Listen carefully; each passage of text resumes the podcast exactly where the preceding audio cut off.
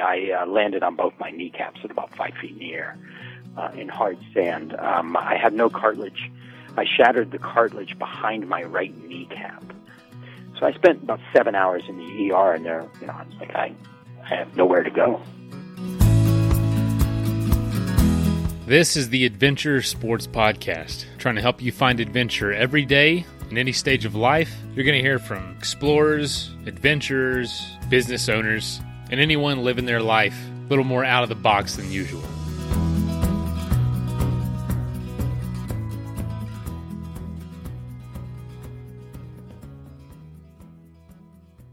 Hey, folks. Hope you're having a good week so far. Uh, thank you for all the folks that are sharing, that are telling friends about the show, family about the show, um, that are sharing it on social media because it's making a huge difference. We are killing it this month, so let's keep that going.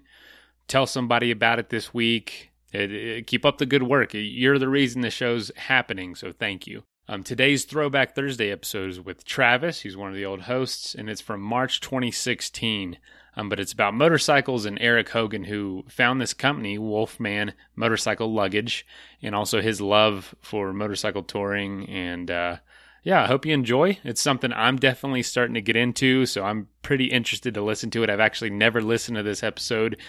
Uh, today's sponsor is CS Instant Coffee. You know, you've heard their name before. They're the makers of 100% Arabica Instant Coffee and compostable packages. And I actually just went on a backpacking trip and took some with me. It was crucial because I need coffee. Not a whole lot of things I need in this world, but I need coffee. So I brought some with me. It was great. Get a discount with them in the show notes. And here is the episode. Enjoy.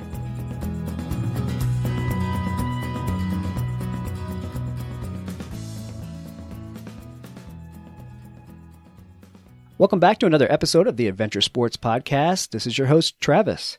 Today on the line with me is Eric Hogan from Wolfman Luggage. Wolfman Luggage does motorcycle luggage. They're an American company with American made products. And we're going to have a little bit of a, a, twist on our regular episodes. And this is going to be another one of the adventure entrepreneur uh, shows. So I want to talk to Eric a little bit about what it's like to, uh, to work doing something you, you truly love. So first of all, Eric, welcome to the show. Thank you very much, Travis. Uh, excited to be here. Yeah, it's great to have you. Well, I've been meaning to to catch up with you. I mean, we're we're almost neighbors. Wolfman Luggage yeah. is out of Longmont, Colorado, and I live in Longmont, Colorado, and been enjoying your products for for years now. So I'm glad to have you on the show. Well, good. Thank you for the support. Excellent. Um, happy to be here. So, you know, ask any questions. I'll be I'll be glad to answer anything I can. All right. Well, we will do that. So we always like to start off with a little bit of background on our, our guest. So take a little bit of time and, and fill us in. Uh, who is Eric Hogan? I guess I'll go back to the beginning. I grew up over, uh, I've spent a large part of my life overseas in Latin America. Um, I, uh, I was born in El Salvador, actually a month premature in my parents' bedroom. My dad delivered me. He was uh, Peace Corps staff at the time. Um, they had lived in Bolivia. They were the first crew to go to Bolivia in uh, 1965. Actually, a little before then, uh, 64. Um, he grew up overseas in Venezuela. His dad was a uh, geologist for Creole Oil. They did all the, a lot of the exploration for Hugo Chavez. And, um, so I speak fluent Spanish, or as fluent as I can get. Um, we lived we lived in the states for a little bit, um, and then in the late 70s, mid to late 70s, we moved overseas to the Dominican Republic and then to Bolivia again. He was then with the uh, State Department. And then, uh, I, I kind of, uh, I, they were moving back to the Dominican Republic in, uh, 1984, 80, yeah, 84. And, uh, I went off to pri- private boarding school in New Hampshire and then uh, did not like it there. Um, I was not a great student. I was a good kid, not a great student. I uh, did uh, five years of high school. I Had to repeat my junior year, and then uh, my senior year was done at a uh, school called the Colorado Rocky Mountain School in Carbondale, Colorado. And then, how did I? I guess we'll flip a little bit into how did I get into this. I've always been, as my dad called it, and I was talking to some of my uh, staff today, that I've been a chitty chitty bang bang kind of guy. always with my hands, always fixing stuff, building stuff, fixing my bike. Um, I even went so far one time in uh, Bolivia. I had an old Schwinn Stingray, and I wanted to do something different to the bike, and it had a bladed fork. So it was a most probably mildish steel or mild tensile. Well, I built a fire in our backyard barbecue, got it nice and hot, took that fork, stuck it in, got it nice and hot, and proceeded to beat it straight on the cement. And so it went from kind of a bent fork to a nice bladed straight fork and filed it, cleaned it, got the uh the uh the wheel slots and everything pretty true and everything like that. So I, I I've been involved with that for a while. Um how did I get interested in motorcycling? Um I was a, a child in the mid 70s. I was living in the States and uh one of the guys on on our block uh, rode motorcycles, motocross actually. He started out on an XR75 four speeds, and I was about the 72, 74 era bike, and then uh, progressed into a Honda CR125 Elsinore, one of the black and silver and green ones. Uh, Elsinore. That was yeah. like the bike of the time right. and to go and and he he had leather pants, leather motocross pants. Um, we lived on a dead end, so there was a a vacant lot back there, and they used to there was kind of a track, and so we'd go out and watch them ride once in a while and so on. So that was really cool. And uh, when we moved from there to the Dominican Republic in 19 in late 77 we got two my brother and I got two Honda Z50s and that was the start of it I I think most of us have started out on that little bike. yeah and uh, what really started this adventure lifestyle or this adventure motorcycling thing the bikes had been around but really what kicked it off, I think if you looked at history, you know, kind of those milestones for, for industry or people was, you know, Charlie and Ewan's trip around the world, uh, long way around. That really kind of started this bug, if you will. But so for me, um, I can't remember the year. I'd have to go, you'd have to look it back in the AMA and so on, or actually just call the two guys and ask them if they remember.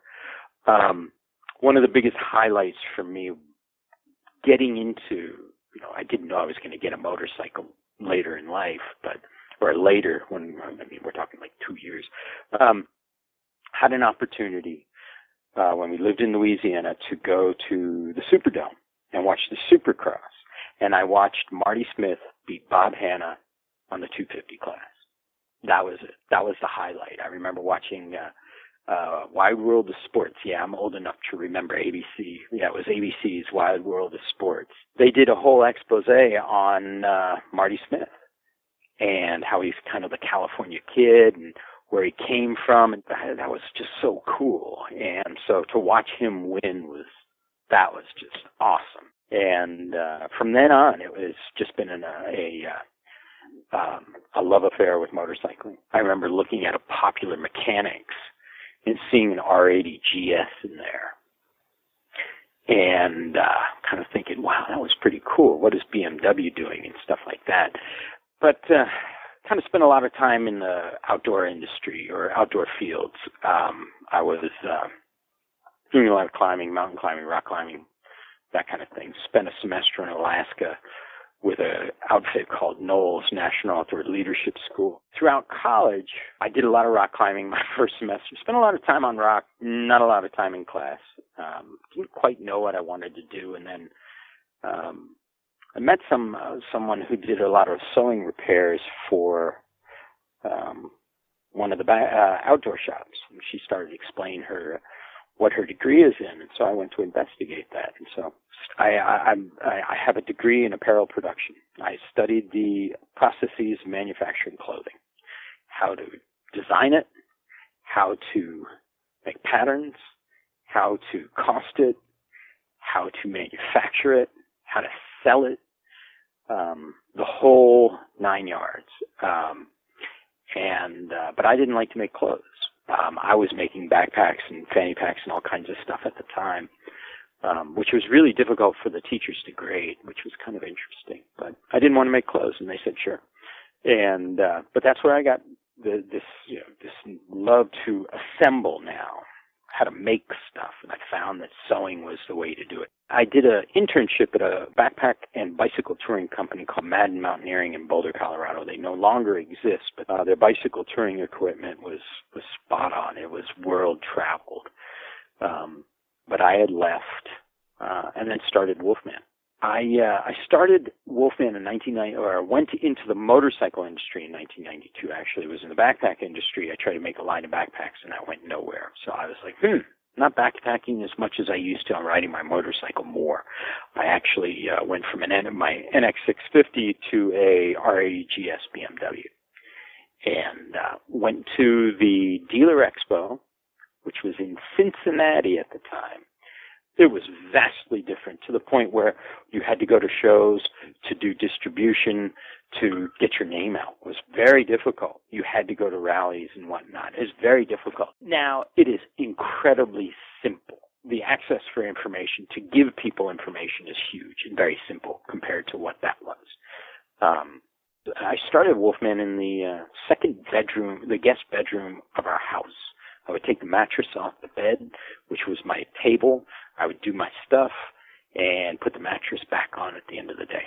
Well, I can completely relate to your your desire to create with anything. I I'm you know, have admitted to enjoying sewing myself to the extent that I've learned how to run all kinds of lathes and mills and, and, uh, machinery and weld. And, but sewing is just creating just like that with a different material. And the fact that my daughter and my wife have sewing machines in the house is very helpful because I can jump on those and repair some piece of motorcycle equipment or sew a zipper onto it. I've, I've made little chin skirts for a dual sport helmet to keep the wind out of there.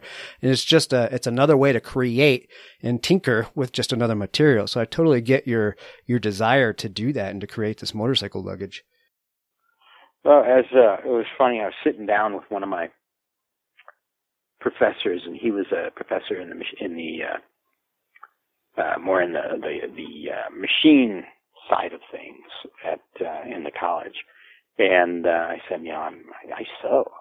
And he's like, ah, it's just different facets of manufacturing. That's all. He had a kind of a southern twang. He was a cool dude. Um, and uh, it was true. I mean, it's just a different facet of putting something together. Instead of nuts and bolts, you're using thread and punch through and uh, assembling it with a needle. Um, so it's just something I, I, I knew I knew how I, I've been able to sew for a, quite a number of years. I actually beat up my mom's sewing machine to the point where she said, "Just leave my machine alone." um, yeah, she wasn't too happy with me. Um, but uh, I, I, uh, you know, I learned from some very talented people. I'm a classically trained pattern maker. Um, I do all the pattern work. I use no CAD um, or anything like that because it's a you can draw a picture and uh, I guess you know some of the things that I know is the business business has changed. You know, we we don't manufacture like we used to, and so people draw these pictures. They give it a what what's called a spec sheet, so and give it all the dimensions, and just send it off. Let somebody else do the pattern work. Let somebody else figure out all that stuff. I don't. I do it with a see-through ruler and a number seven lead pencil. Nice. That's it. And then I have, I have L squares and uh, French curves and a compass. I'm playing with my compass today. Um, and that's it. I don't. It doesn't need to get any more complex than that. But you have to be able to visualize what uh, what uh, I, I have the ability to visualize what I'm making. So you sound very hands-on with your business still. I mean, you would think I would think a lot of people 24 years into it would get to the point where they've just kind of pushed some of that uh, the work that you do off, you know, to other people. But you must truly love what you do uh, to be down there making the patterns and being down there with everybody else. I don't. Uh, I that's my job, and it has always been to do the design work, the R and D uh, that's a, that's been my job, my primary, my main focus. Um, I'm not an accountant. I have an amazing uh, financial manager that works here, um, and she's way smarter than I am in certain things. But Can't you do pattern work? Most people don't know how to. So I was able to, I have looked at, uh, do I want to do sales? Mm, I get on the phone when I have to deal with a real tough customer most of the time. Right. Let's talk about ups and downs a little bit. Um, you know, in adventure and in business, we have both. Um, a lot of times, especially in business, you know, we think, like you've alluded to, people look at it and say, "Oh, I want to do what you do. You, you've made it big time, and it just seems like the grass is so green. I want to do that." But there's obviously some downsides to that. So, how about a, a business story about uh, you know, a downtime, things that didn't go uh, right, and let's follow that up with uh, a time being out on the motorcycle. Okay. Um, a downtime in business um, must have been actually it was uh, just recently. It was last year. Um, I decided to make a change. I looked at Kurt, Kurt and Martha Forget, who own Black Dog Cycle Works. They have a real unique lifestyle. They've cons- they they've wrapped their business around their lifestyle rather than wrapping their lifestyle around their business. Right. Um, which is uh, pretty unique um, because uh, they spend half the year in Baja now. They built a house and everything. And so I'm like, man, I want to take some time off. I was getting burned out. I mean, after 25 years. Yeah, I would think so. So I looked at their business model and said, I could do that. I want to try this. So I and I talked to, I, I went through it really wi- eyes wide open, eyes wide open, and I talked to everybody. I, I talked to them, how they do it, and really gotten down to the nitty gritty. I uh, talked to a manufacturer and uh, said, uh, you know, I was going to, I gave them basically a big chunk of our product line uh, to to manufacture for me. Um, and they, oh yeah, we can do this. We can do this. And, uh, we even went to a fulfillment company and they would warehouse and ship the, the goods. And so then it was just an office that we were going to have. Um, so we didn't need a lot of space. So we moved out of our, we actually had about, uh, almost 12,000 square feet by the time we, we, we had a sewing facility in there with four operators, uh, full-time production manager, the whole bit.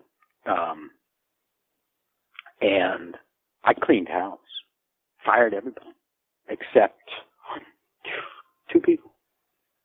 There's only two people that came that have been here since then. But I cleaned house and I was going to make it small and run things again. Oh, actually three, excuse me, three employees. We keep the seamstress on staff, um, to run, to do in-house production and then do repairs and any emergency stuff we have to deal with. Um, we moved facilities. Um, our landlord um, over promises and under delivers. We signed a lease January 20th last year. We were not physically in our building until mid-May. We had to leave our other building, so we actually lived with in two offices that we spent about four hours cleaning um, because nobody had cleaned these offices. Um, our stuff was somewhere else. Our, all our all our stuff, everything we owned, somewhere else in the building. We couldn't get to it. We couldn't ship retail. That was uh, manufacturing was not was not up to speed. Um, another manufacturer just couldn't. Uh, was very unorganized, and it was bad. Just very stressful. So some things didn't work. I mean, we, we settled this out. We, we survived. But some things did not work for us and the way our business is run. We straightened up manufacturing. I spent a huge amount of time um, when we talk about product. I looked at all our stuff, and first of all, I looked at, I reduced what we had in inventory because we couldn't make it all. And so I had to look at what we make, what makes sense for Wolfman. And so I had to remove quite a bit of product. If you're, the spread between one product A and product B is real close, people don't know which one to get. There's, there's kind of a confusion. Um, so last year was really kind of an interesting year. Uh, it was a struggle. It was frustrating. I mean, we didn't have product for customers. Um, we actually had to, we stopped selling to distributors overseas. Everybody became a dealer. Um, we were not making enough uh, profit um, to sell overseas. So um, a lot of lessons were learned, um, some good, some bad, but uh, that was that was uh, kind of a I, I don't I want to say while it's going on, it's kind of a low point, but looking back at it, it's like man, we learned a lot, and uh, my my philosophy in life is you know make mistakes. You're supposed to. My patterns don't always work some days, but you tried. Biggest thing is did you learn something? Because if you didn't, then it was a moot point. Then you and if you didn't try it, you'll never go beyond yourself. So, we want to thank our sponsor, Athletic Brewing, for promoting a healthy lifestyle through making some of the world's best non alcoholic craft beer. They make excellent tasting NA for healthy, active, modern adults. They use certified all organic grains, and each can of non alcoholic beer is only between 50 and 70 calories. They have IPA, golden ale, stouts, and tons of seasonal offerings. And recently, they actually just took home the gold medal at the US Open Beer Championships for their double hop IPA. If you would like to get your hands on some, you can save 15% by using the code ADVENTURE at athleticbrewing.com. Athletic Brewing, the best tasting way to keep your promises.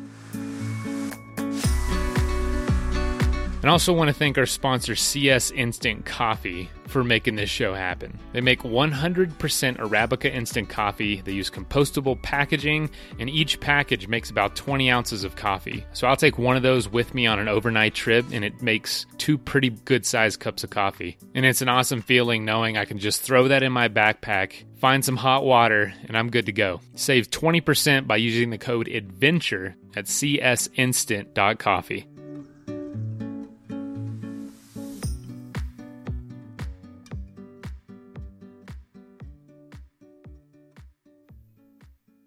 years ago, actually, a low point personally, I uh, landed on both my kneecaps at about five feet in the air Oh, uh, in hard sand. Um, I had no cartilage.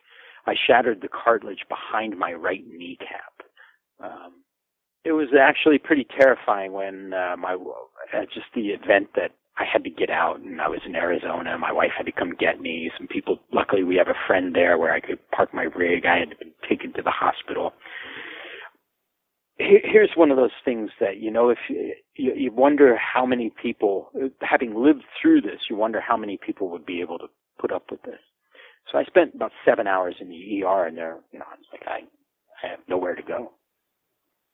My wife was flying in that evening. She got a hotel, and uh, I was like, well, you're, you're, it's time for you to, you know, to check out. And I had to call my own cab.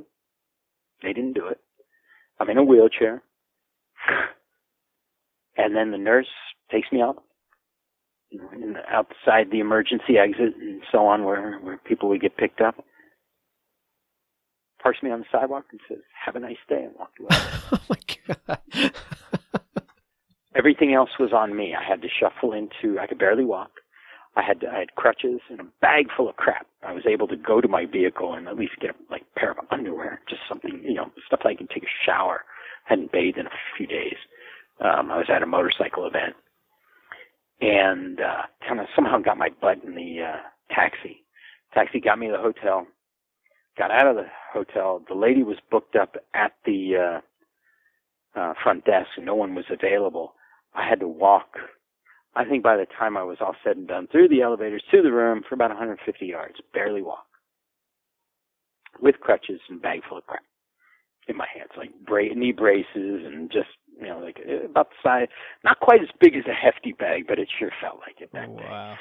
And uh, finally got in the hotel room, just got on the bed, got situated, and I just fell asleep. My wife came in, and the next day we spent one more night in uh, Phoenix and flew home, got uh, to see my orthopedist. He's like, oh boy, this is not good, Eric. I'm yeah, yeah, tell me about it, and so on. And my wife and the nurse left. It was Doc and I, and it, uh, this was the thing that then I got scared. I just, um, I got a little panicky. Um, he said, You know, let's make sure you walk again. And that was like, oh Jesus, oh God, oh boy. I did everything right. Um, though I, I the the odd thing was, since my knees were bent when I landed, the meniscus, uh, on both knees, the, uh, ligaments, all are in good shape. The joint itself is in good shape. I can't, can't run downstairs, can't run anymore. I can run upstairs and walk quickly upstairs, but I can't run much, and I can't.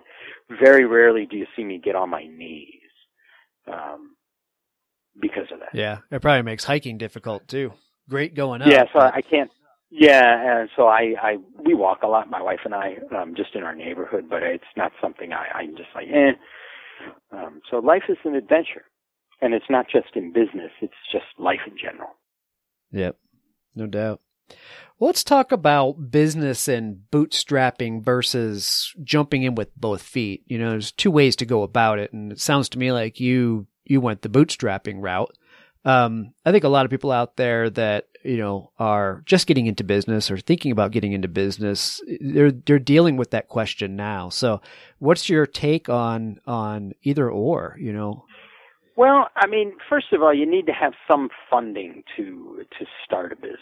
I was lucky that my wife uh, worked and supported us, um, and I have returned the returned the favor, if you will. The the the other thing is, so you need some funding. You're going to have to at some point. You're going to need money. That's uh, whatever it takes. And some people, they they can you know you do you can do it in two ways. One, you can just jump into it, cut the ties, and jump in. There's a lot of fear in that. So a lot of people start to ease into it um, you see a lot of uh, small companies in like an adventure rider where people do it as a side job, and uh, it slowly starts to gain some uh, legs, if you will, and uh, then they start to cut the apron strings from the full-time uh, guaranteed income. And uh, that usually is sometimes the safest way to go. Um, and it may be the more comfortable. Or you'd start a business, get loans, you'd have to get investors and so on. Um, but then at that point, you really have to be a professional business immediately. So we we've heard and learned a lot about uh, Wolfman as far as the the inner workings of the business, and I appreciate that that since we're we're doing this as an entrepreneurial episode. Um, but take a little time and and give us the the highlights. What is it Wolfman specifically does and what will people find when they visit your site or see your products in the store? I think, you know, most people know what Wolfman luggage is, but are we talking street bikes, dirt bikes, a little bit of both? We cover, um, we cover motorcycling. I'll say that our focus is adventure and dual sport bikes and enduro bikes. So uh, when I say enduro bike, I'm thinking more of a single cylinder off-road motorcycle. Not a motor, uh, yeah, I mean, motocross bikes we can fit because they're, they kind of have the same features. But, um, from your big, uh, adventure bikes, we always talked about, uh, uh, big, small, big and small, big, medium and small. Uh, big bike would be your 1200 GS, Tenere 1200. That's kind of a, considered a big bike. Uh, medium bike would be like your 650 singles, KLR, DR 650, uh, that that category. And then small bike uh, was kind of your enduro bike, WR250R, and we kind of kind of threw uh, KTM 500, 525, 530, kind of in that small bike category because it's just a smaller stature motorcycle. Um, so we provide luggage for all that area. Plus, uh, we have a lot of crossover. Uh, any of our dry bags, our dry uh, expedition dry duffels will fit on any bike street bike, ATV, UTV, back of your pickup, be dustproof, waterproof, and so on. Um, uh, we do a small three-piece line for street called the Skyline series. It consists of a pair of saddlebags, a, a uh, duffel bag, and a tank bag. It's made out of a uh, uh, sailcloth material. It's a four-layer laminate, very expensive, and we had to have we had to buy a die lot of it um, which is about a thousand yards. And so it's very expensive. Um, it's not something we promote a lot right now. Uh, uh, we're still known for our adventure product. It would be kind of funny if we went and tried to make stuff for Harley. So I ride adventure bikes, I ride dual sport. I know these things. I know I kind of feel I have a good uh, good idea what people need and want and so on, and how it all fits together. Um, we're trying to look at you know some things other than motorcycling, but things that have crossover. You know, keeping the same customer interested in the Wolfman brand. Now I've kind of gotten bigger into how do we take that customer and keep them interested because they, they they can only buy so much motorcycle luggage, you know, and we make it to last. So the repeat business, um, unless they crash, burn, and, and break something, or buy a new bike, sold the bike with the luggage on it, they'll come back, and so on. Um, so how do we, what do we do for that? And that's uh, some of the things we're working on. The started with the uh, Overland Duffel, really nice uh, duffel tail trunk, but also can be used for travel. I use it as a, when I travel uh, airlines, car, and stuff like that. So when you go on our website, we have everything we, we sell um, on the website. Rain covers all the accessories, and we do a full line of repair parts. and also in the store, we offer the same services. Um, with uh, we usually have a bike that's loaded. Um, in our sales, uh, Justin and Bryson and Larry can help you out, uh, get you all set up, and we sell directly out of our store. Also, also we have a local dealership Rocky Mountain Kawasaki sells our product, and then up and down the Front Range, Revzilla, Rocky Mountain ATV, Aerostitch, and uh, all over the place. And so we specialize in adventure luggage.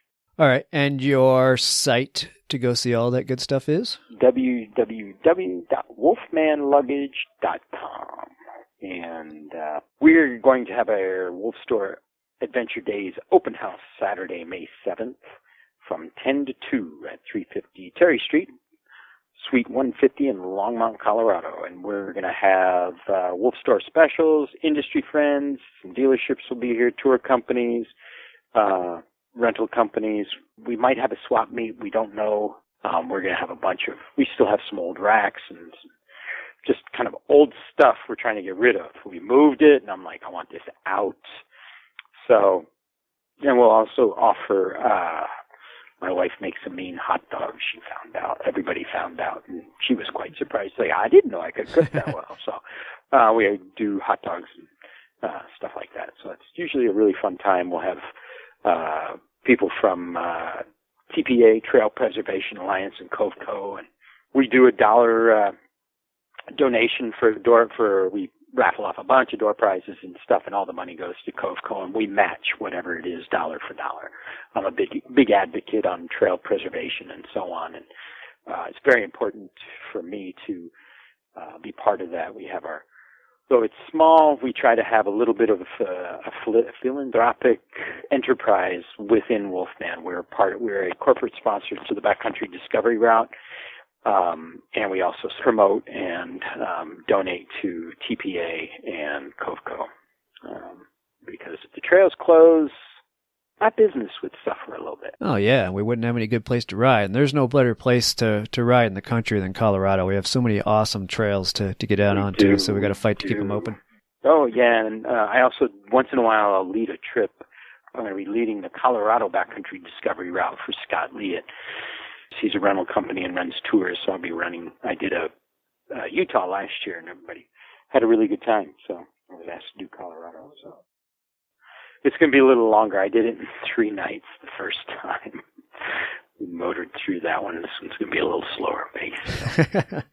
well, good. So if you live on the Colorado Front Range, uh, what Denver to Fort Collins, we'll say, then uh, swing on on May seventh uh, from ten to two to the new Wolfman store in Longmont and uh, visit Eric and get yourself one of those uh, great hot dogs we talk about. And maybe you win some door prizes. Absolutely, absolutely. Look forward to seeing anybody and everybody. Well, why don't we uh, why don't we sign off with a fun story? Okay. So we've talked about busting kneecaps and the ups and downs of business. What about a good riding story that can leave us with some inspiration before we go? I got a good one. Um, so I actually, um, uh, my dad was in town. He had something going on at the YMCA up in uh, uh, Estes Park. So I was, he's like, well, I was like, I'll, I'll come up. So I would ride uh, Johnny Park, uh, Pierson Park trails and then I dropped down into Estes and so on. Uh, unfortunately, due to the floods, uh, Pierson Park has been closed for about two years. Johnny Park is still open. I was on a BMW Cross Challenge at the time, so I'm kind of on the flats, uh, gone through the rock garden, some of the technical sections. I'm kind of now more on just the, the dirt road part of uh, Pierson Park, heading north towards uh, Estes Park. And I, I, I see this kind of something catches my eye, some movement off trail, um, off the road, uh, oh, kind of in the trees a little bit.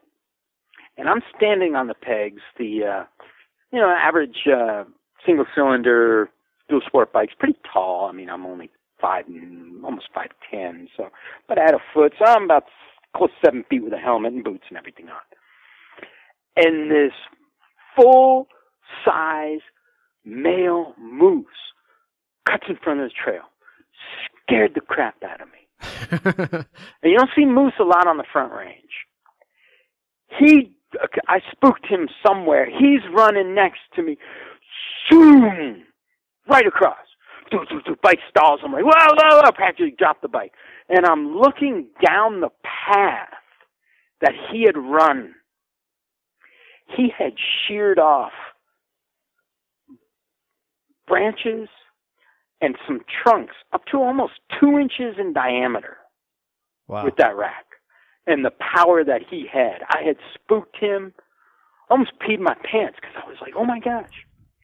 And then a couple, then last year, I was coming back from a ride in Silverthorne. And I was coming, I was up in the, uh, there's this neat riding area around, uh, between Fraser, Kremmling, no, Fraser, Hot Sulphur Springs, and uh, oh, what's the pass? What's the pass?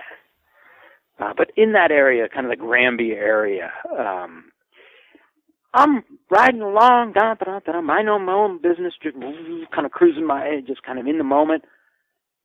I'm trotting with a moose for about a half a mile because it's too steep for him to run down. He's kind of freaked out. I'm a little freaked out. I slow down. He speeds up a little bit and finally kind of saw his brake. I chopped the throttle and he just kind of ran away. So yeah, it was the two coolest things was to ride with a moose. You don't see those that often. Uh, no, was, that is pretty that cool. cool. I've I've come across elk, and they are mighty big when you're on a motorcycle. But a moose, moose, uh, that's the yeah, largest I mean, uh, horse animal in in the world. I mean, out there like seven feet at the shoulder. Yeah, yeah. So. I've ridden by them at distance. You know, they've been off the side of a highway, maybe oh, I don't know, 30, 30 yards off. Um, but yeah. you get that close to a moose, and that thing is towering over you. Yeah, sure. you're just like, wow, what was that? I'm like, oh my god, it's just kind of cool because they're so. Uh, they're not that prevalent. Uh, you get them more involved in Walden and kind of that little uh, area, but not right. not much like on the Front Range. That's really odd. Yeah. Um, so yeah. those were those were cool experiences. Um, I mean, it just the the stuff that motorcycle brings, what motorcycling brings. You know, it brings you camaraderie, and some of the best people I've ever met have all been on motorcycle, and uh, um, you know, it's just it's a freedom that we all know about. Uh, you kind of get lost in yourself because it it is even though you're riding with a group, you're still riding your own ride. And uh, you know, if you drop the bike, well, you drop the bike. Um, so it's uh, it's it's such a rewarding uh, experience. And yeah, just, I you know, can't agree any more than that. It, uh, um, Though I must say, the one one area I don't know if I would enjoy riding is like traffic and lane splitting in LA and stuff like that. I'm like, yeah, that doesn't look too much fun. And I don't yeah, think that's not is. the adventure we're out for. Yeah, I don't. I, I mean, it, I remember though in. Uh, I, I'll tell you another story. This was funny. This was one of the best stories. So back in uh, when I started Wolfman in the early '90s, my wife worked. Uh, for a company that made uh it was they used Guatemalan fabric to make like um MC Hammer pants. It was kind of the dead were still in full force, hacky sacks, little wallets, and all this stuff.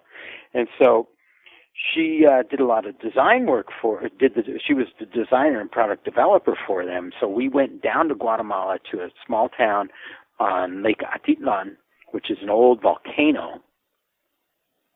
And uh uh that's where their head office and one of her bosses lived. There were three I think three partners. Two of them were in Boulder one was in uh Guatemala and he ran the facility, had a little house and production facility. I went down and I actually taught them how to cut fabric and uh, uh, stuff like that, how to do pattern work and how to treat patterns and so on. So I kind of earned my keep, if you will. Um, but we had to go source fabric, and it was really interesting. Um, the, these, you know, these were people's homes that they would weave, and and the fabric was 36 inches wide. I said, "Why is that?" And he said, "Well, that's as far as a woman could throw the shuttle." and catch it on the other side.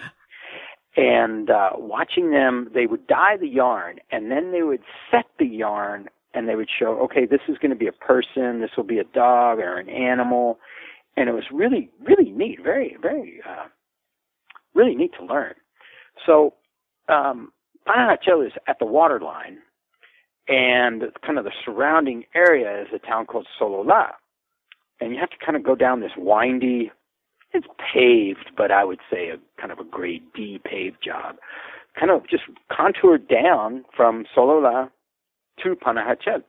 And at the time, they were having problems with banditos. There were a couple other towns I mean, uh, in that area, but they're like, don't go there and so on. And the guy uh, who rented us motorcycles, so we had to go do uh, some sourcing, trying to find fabric, and we're doing it all on motorcycle. And we had uh, these uh, these were big bikes in Guatemala. Um, it was an, a DT 175 two stroke, and uh, we rented a XT 185 four stroke.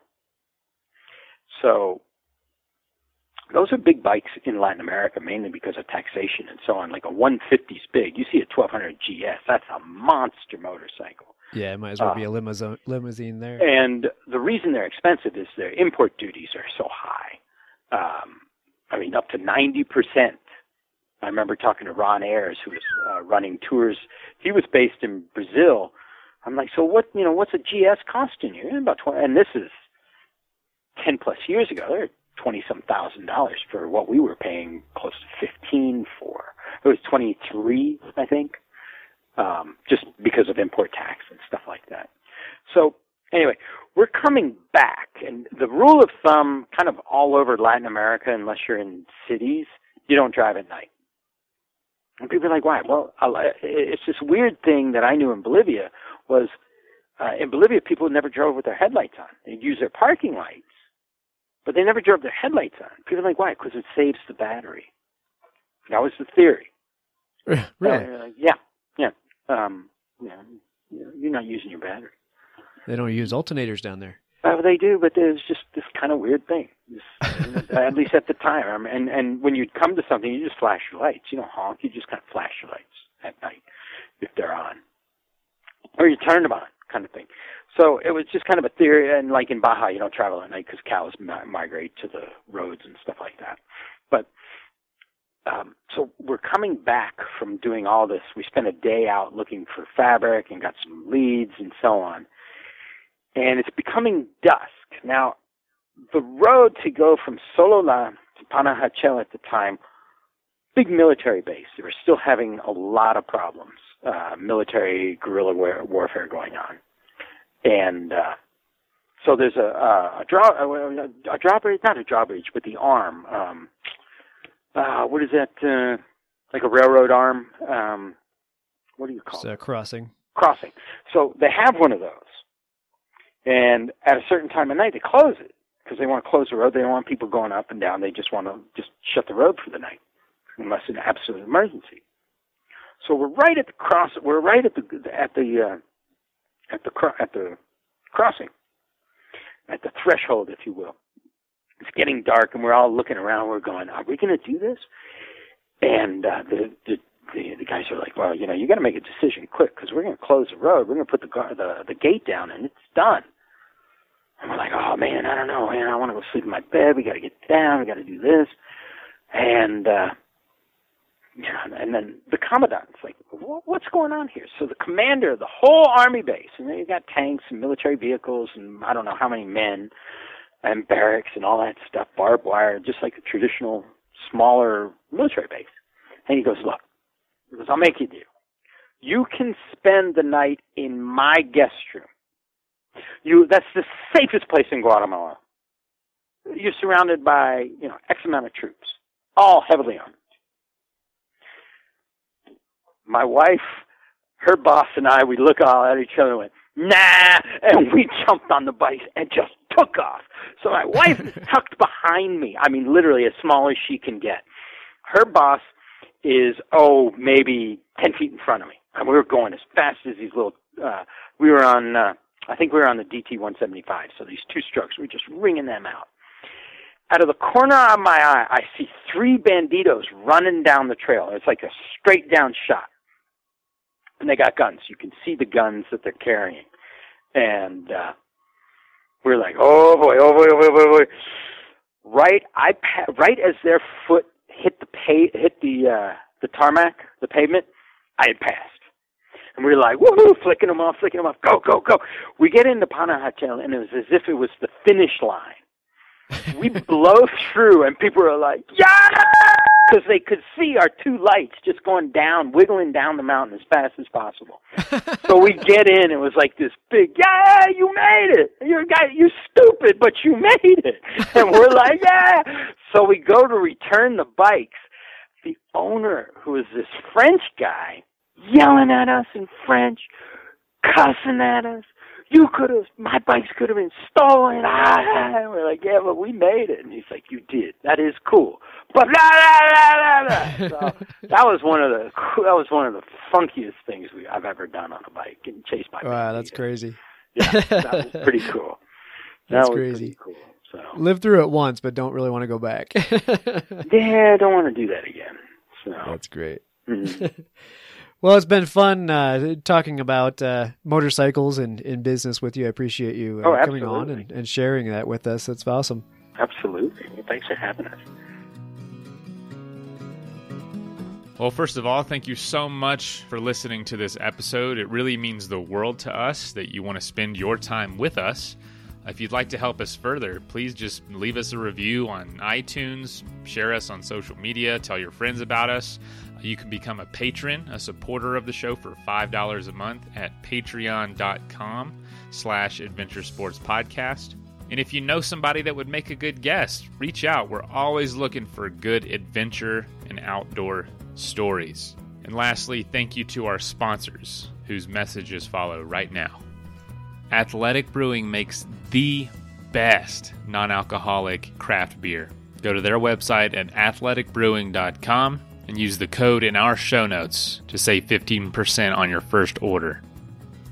After all this adventure talk, if you're needing some gear yourself, but you need some advice before buying, go to backpacktribe.com where you can ask questions to the owners who have experience with all the gear, as well as all of it for sale right there on their website.